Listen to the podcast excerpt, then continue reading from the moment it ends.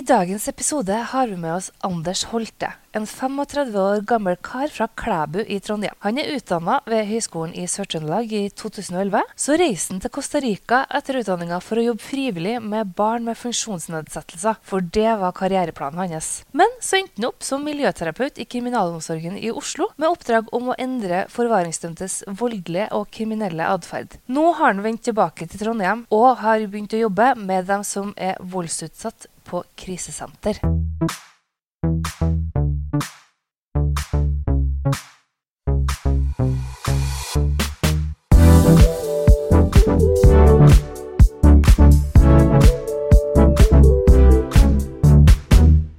Hei, hei, Gunn. Hei, Suren. Altså, for en uh, gjest vi har i dag. Ja. Og et spennende tema. Altså fra Trøndelag, da. Ja. Vet du hva? Jeg tror jeg aldri snakka med så mange fra Trøndelag etter vi har starta denne poden. Mange fantastiske ergoterapeuter der oppe. Hva er det i eh, vannet deres? Nei, det er noe helt spesielt, da. Skal vi kjenne om jeg snakker enda mer trønder Ja. i dag? Det blir ofte sånn når man snakker med folk fra samme sted. Ja, vi får se da når det kommer fra noen fra Indre Østfold Ja, på poden. det skal vi gjøre. Ja. Men eh, velkommen til deg, Anders. Takk for det. Veldig hyggelig å ha deg med. Vi eh, hørte deg jo på eh, Region Oslo sin fagdag og tenkte han må vi ha tak i. Ja, Det var et veldig fint innslag på den fagdagen. Så det, Men vi tenker vi starter med deg, som vi gjør til alle sammen. Hvorfor ble du ergoterapeut? Det var litt tilfeldig, sånn som eh, kanskje alle, eller veldig mange andre. Men eh, jeg tror jeg ble ergoterapeut fordi jeg ville jobbe med aktivitet. Det var på en måte stikkordet i utdanningssøket når jeg skulle finne ut hva jeg skulle bli. Så jeg landa, først et år eh, idrett årsstudium i Levanger, og så fant jeg ut at jeg ville ikke bli gymlærer. Og da ergoterapi, da, som jeg for så vidt ikke hadde hørt om, dukka opp i en sånn Hva vil du bli-generator? Så sto det at jobben innebar å fremme god helse gjennom aktivitet, sikkert. Eller noe sånt. Og da var jeg grunnen solgt. Og har ikke angra siden? Nei, egentlig ikke. Nei? Det, det er godt, det. Ja. Og så til dagens tema, da. Å jobbe med vold i nære relasjoner. Det er jo et ganske seriøst tema. Hvordan mm. er det å jobbe på krisesenter? For det første er det en veldig takknemlig jobb å ha. Sånn litt eh, kontrast fra den forrige jobben i kriminalomsorgen, så var det innledningsvis i hvert fall uvant å møte så mye takknemlighet. Eh, Bare ved å være til stede og høre på historien til dem som er møtt. Og så har du jo på en måte selve begrepet da, vold i nære relasjoner.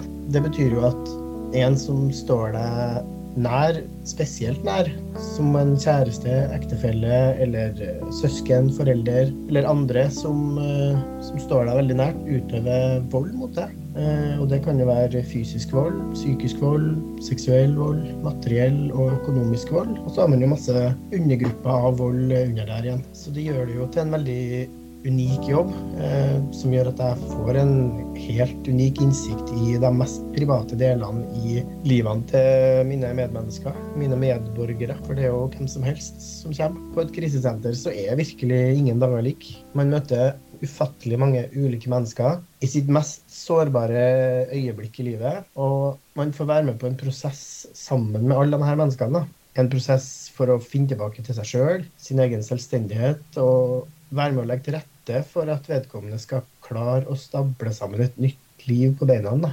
uten eh, voldsutøver. Det er jo litt kort, kort hvordan det er å jobbe der. For uh, hvordan fikk du jobb der? Er det liksom Er tittelen din ergoterapeut, eller hvordan er det?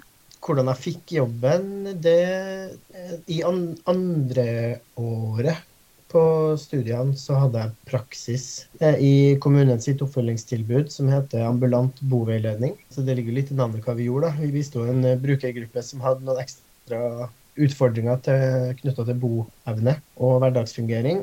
Og den jobben likte jeg veldig godt. Så da jeg bodde i Oslo, så tenkte jeg alltid at hvis jeg skulle til Trondheim igjen, så hadde jeg lyst til å prøve å få, få jobb der. Eh, Men så viste det seg at den sjappa var nedlagt når jeg endelig flytta hjem. så da var det litt tilfeldig at jeg kom over en eh, miljøterapeutstilling på krisesenteret i Trondheim. Og i og med at jeg hadde opparbeida meg en del erfaring på um, innen voldsfeltet da, i kriminalomsorgen, så tenkte jeg at det kunne være interessant å gi arbeidsinnsatsen min til dem som var utsatt for vold òg, da. Mm. Så ikke tittel ergoterapeut, men du, du søkte på en miljøterapeutstilling. Men du jobber vel som ergoterapeut, eller? Ja, det er det som er litt eh, kult med Trondheim kommune. da, fordi at eh, når man, man tiltrer i en miljøterapeutstilling, men det er fagbakgrunnen din som gir stillingstittelen din. Å, Så jeg har søkt på miljøterapeutstillingen, men fordi jeg har eh, autorisasjon som ergoterapeut, så er det det som er stillingstittelen min. da. Stilig. kudos Ja. til Trondheim. Og flere bra ting i Trondheim. Ja, Vi er flere ergoterapeuter på krisesenteret, og i, ja. i voldsteamet i enheten der jeg jobber også, faktisk, så jobber det flere ergoterapeuter. De har skjønt verdien av oss eh, her oppe i Bartby. er flott å høre. Ja. Flere ergoterapeuter på samme sted. Altså, hva er det ergoterapeutene gjør da, på krisesenteret som gjør at man tenker at kompetansen er nyttig der? Som ergoterapeut så kan man jo belyse sammenhengen mellom aktivitet og deltakelse.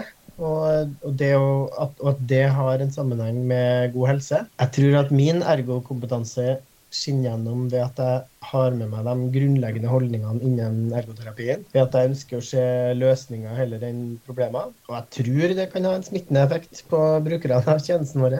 Jeg mener også at vi ikke bare ergoterapeutene, alle mine kollegaer er jo helt uh, super. Men ergoterapeutene òg bidrar med positive aktiviteter når man eh, bor på senteret, sammen med både de voksne og barna.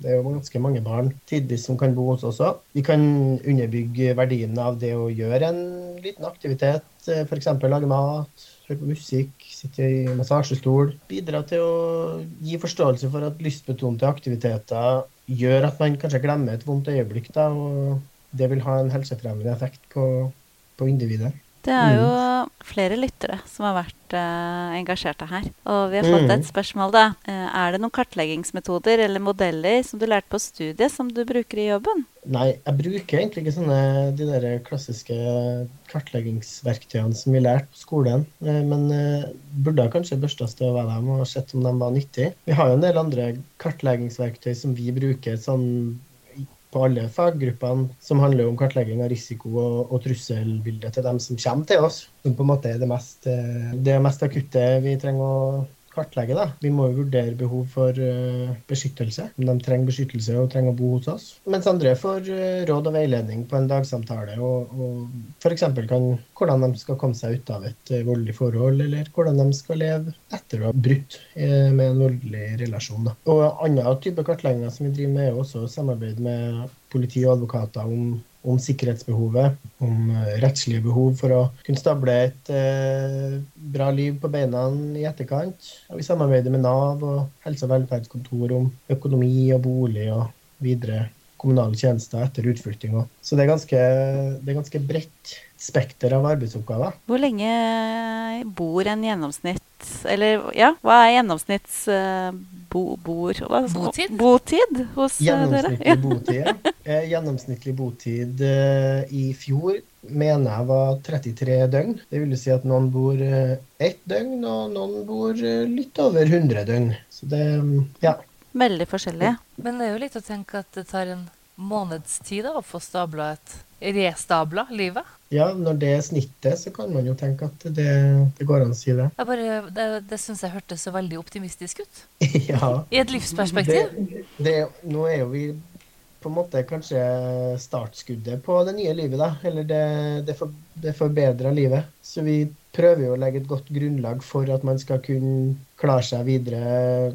Men er det sånn som i fengselet, da, så kan man jo se at det er mange som kanskje kommer tilbake, da. At det er en Mm. eh, Skjer det samme på krisesenter? Ser dere de samme? Eller eh, at de kanskje trenger litt oppfølging et par ganger, og så klarer de å komme seg ut av ting, eller hvordan? Ja, noen ganger. Ikke, ikke alltid. Det er noen som eh, kan ha flere samtaler eh, på sånn dagsamtaletilbud før de er Før tanken har modna nok, kanskje, da, til at man eh, tør eller orker eller eh, makter å, å bryte ut av det voldelige forholdet. Og så har man jo noen som bor på krisesenteret, men som velger å reise tilbake til sin voldsutøver, eh, men som vi kanskje ser igjen senere. Og det er jo en sånn modningsprosess.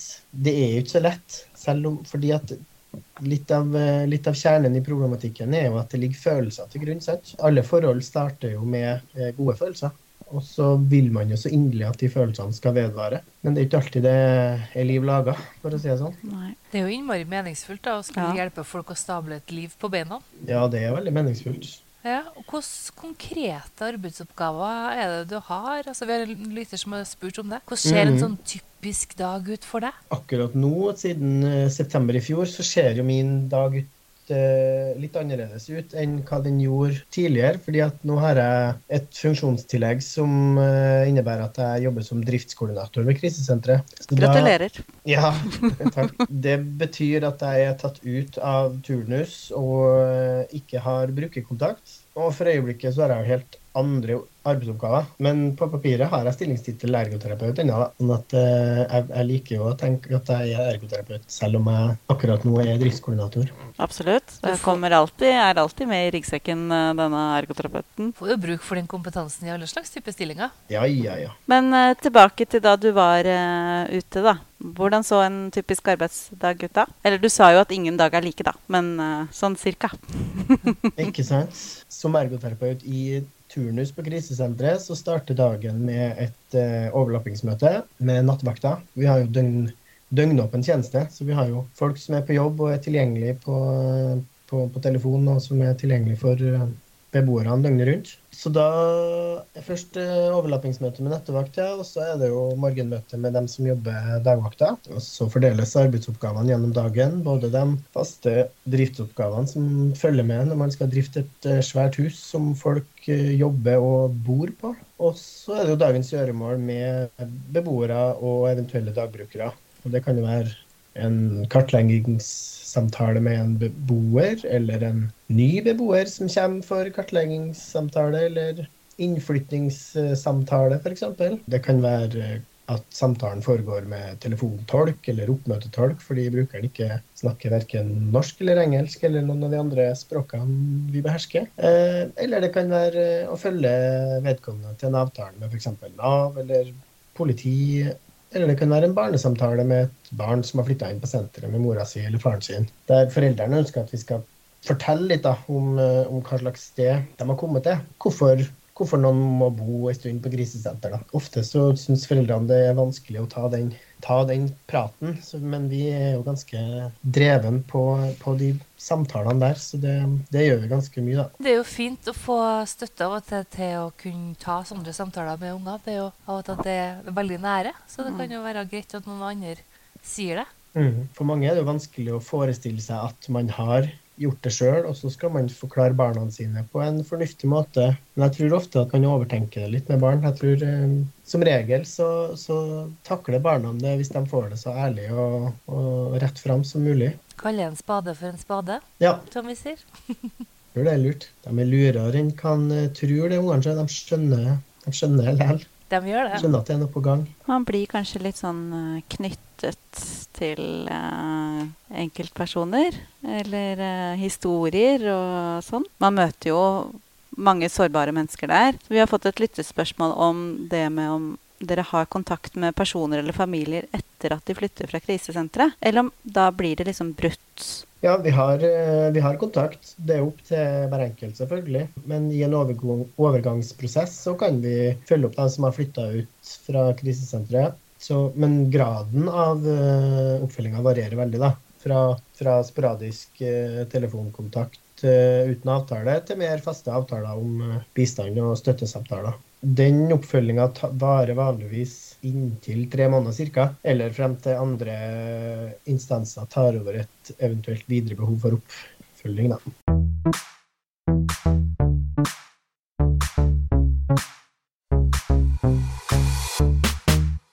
Hvilke utfordringer møter du på krisesenter som kan være greit for eh, lytterne å vite om? Utfordringa på et eh, krisesenter som vi eh, har en del fokus på, er å ivareta oss sjøl og hverandre i tidvis eh, krevende perioder. Eh, det kan være en alvorlig sak som preger oss, eller en sak som står stille, at man ikke eh, kommer noen vei. Så vi har et økt fokus på defusing og kollegaivaretakelse. Og så har vi begynt nå for en liten stund siden med en form for defusing som kalles for leirbål. Hva er det? Det, det handler om at man får uh, snakka beint fram om en følelse knytta til hendelser eller en beboer eller uh, kollega eller i det hele tatt nok alt som rører seg. Og så får man uh, snakke helt ufiltrert om følelsen sin. Og så får man tilbakemelding fra dem som er med i leirbålet, men ingen, ingen råd, på en måte. Ikke noe, ikke noe fornuftig feedback. Kun på en måte tilbakemelding i positiv forstand. En sånn lufteventil, da? Ja. Det trengs. Jeg tenker at det er viktig at man ikke tilegner seg såkalte sekundære traumer, og at man får ja, lufta ut på en måte da, i gåseøynene. Kjempeviktig. Og så syns jeg det var fint at det heter leirbål, for det er så lett å visualisere og se for seg altså De samtalene man har rundt et bål, da, de er jo helt mm. annerledes enn mange andre samtaler. Ja, det er jo en smarting som har funnet på det her. Jeg skulle gjerne skryta av at jeg visste hva han het, men det har jeg jo glemt. Men, uh, han er sikkert trønder. er det han? Jeg lurer på om det er Per Isdal, men uh, ja. Uh, Ja. Men Per Isdal uh, har jo sagt veldig mye kloke ord om vold og det å ta vare på seg sjøl som helsepersonell. Mm. Ja, helt klart. Det er jo viktig å påpeke da, at vi, vi tåler jo alle. Vi tåler absolutt alle historier. Men uh, for at vi skal kunne stå i jobben lenge, så er det jo viktig at vi tar vare på oss sjøl. Kjempeviktig. Men av de her, altså nå har vi jo snakka en del om hvordan det er å jobbe der. og For en uh, ivrig ergoterapeut som kan tenke seg å jobbe på et uh, krisesenter, har du noe forslag til hvordan man kan selge inn sin kompetanse? Altså hvordan du, gjennom hvordan du bruker din kompetanse da, på krisesenteret? Jeg tror at man bare må ikke bry seg om at eh, annonsen ber etter spesifikke fagbakgrunner. Og noen ganger er man jo kanskje veldig rigid i tilsetningsprosessen, mens andre igjen da er mer eh, søkende etter, eh, etter dem som ikke holder seg til det de får blir fortalt og søker på tross av at de ikke er, har liksom de rette kvalifikasjonene som de ber etter, så tror jeg at en ergoterapeut kan, um, kan, selge inn sin uh, forståelse av, uh, av det helhetlige mennesket da, og, og alle, alle, aspekter ved livet. Det syns jeg var et godt uh, innsatspunkt. Ja. Så er du interessert i å jobbe på krisesenter eller i, med voldsproblematikk, ikke bind deg opp på hva utlysningsteksten helt sier. Sleng inn søknad. Gjør det. Men da tror jeg vi skal runde av uh, fag. Er det noe uh, helt til slutt du har lyst til å fortelle lytterne der ute som du kanskje ikke har uh, fått sagt ennå? Jeg tror vi har dekt det meste jeg ville formidle. Ja. Så herlig. Ja. Da går vi over til spaltene, da.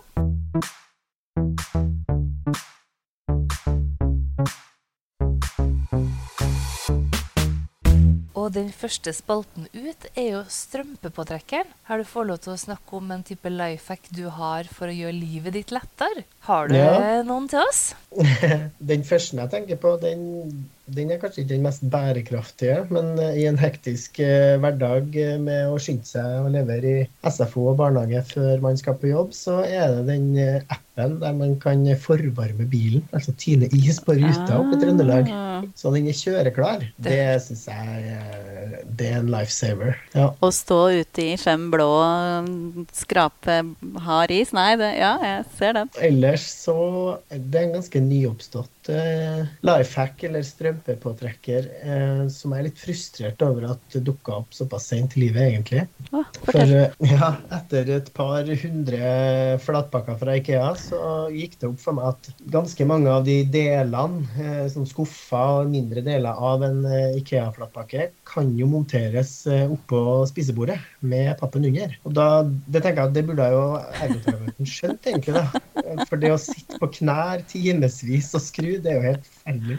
Ja. Så ja. Du tilrettelegger for deg sjøl nå, rett og slett? Ja. Jeg blir jo gamlere, så det er viktig å ta vare på helsa. Absolutt. Veldig sant. Herlig. To gode strømpepåtrekkere der. Og neste spalte er ufiltrert. Og Ingunn, har vi fått spørsmål? Vi hadde ikke fått noe spesifikt spørsmål, men jeg har et spørsmål. Ja. Altså, I introen så sa vi jo at du har vært i Costa Rica. Det har jo jeg òg. Jeg har riktignok ikke ja. jobba her, men jeg har vært der bare på ferie og gått i fjell og sånn. Men jeg lurer på sånn, i Costa Rica, var det noen ting du opplevde der, eller som du har tatt med deg hjem, som har fått liksom, noen ringvirkninger i livet videre? Ja, for det første var det en uh fantastisk forlengelse av sommerferie etter endt bachelor og fire måneder med finvær. Men eh, ja, det, det slutta kanskje ikke helt, fordi jeg, møtte kona mi der. Sånn at eh, Costa Rica ble med hjem. Oh la la. Så koselig. Mhm. Ja. Så det oppholdet har rett og slett fått livslang eh, konsekvens for deg. Ja. Rett og slett. Koselig. Så koselig. Og da drar vi oss over til den siste spalten. Det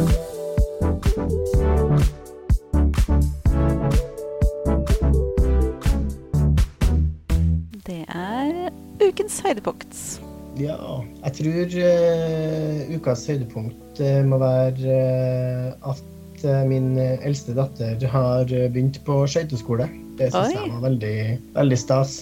Da må vi spørre hva slags skøyte? Altså sånn hockey, bandy, dans Nei, det, det er sånn eh, Hva heter det? Kunst, Kunstløp? Oi, kunstløp. Mm, Oi, oi, oi, så gøy.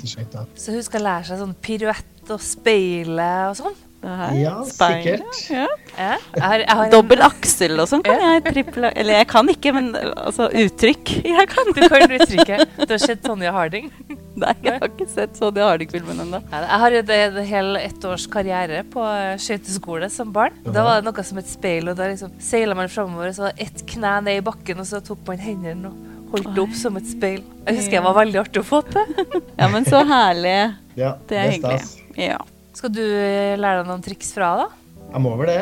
Ja. Men enn så lenge så er jo foreldrene forvist eh, langt på Ja. tribunen, så jeg er jo safe enda. Men vi går litt på skøyter ellers òg, så det, vi har det artig på, på isen. Morsomt. Fin aktivitet. Mm. Så jeg skal ikke Mm. og på se etter deg neste gang jeg er i Trondheim på isen og gjør pirater. Eh, du må bare se. det kan hende at jeg prøver. Ja. Herlig. Jeg, jeg, jeg håper at jeg er heldig. Nei, men du Anders, tusen takk eh, for at du ville komme som gjest i Ergotrip. Bare hyggelig, og takk for at eh, dere inviterte meg og syntes at eh, jobben min var spennende og interessant å høre på. Å ja, veldig. Både vi og lytterne våre syns det. Mm. Så får du ha en fortsatt fin eh, vinter oppi det kanskje litt eh, stormaktige Trøndelag. Det blåser litt eh, og snør ganske greit om dagen akkurat nå. Men vi liker jo vinteren, så det, det er bare kjekt, det. Ja, og i hvert fall når man kan forvarme biler. ja. Ja, men flott. Da snakkes vi neste gang. Det er vi. Ha det. Ha det. Ha det bra.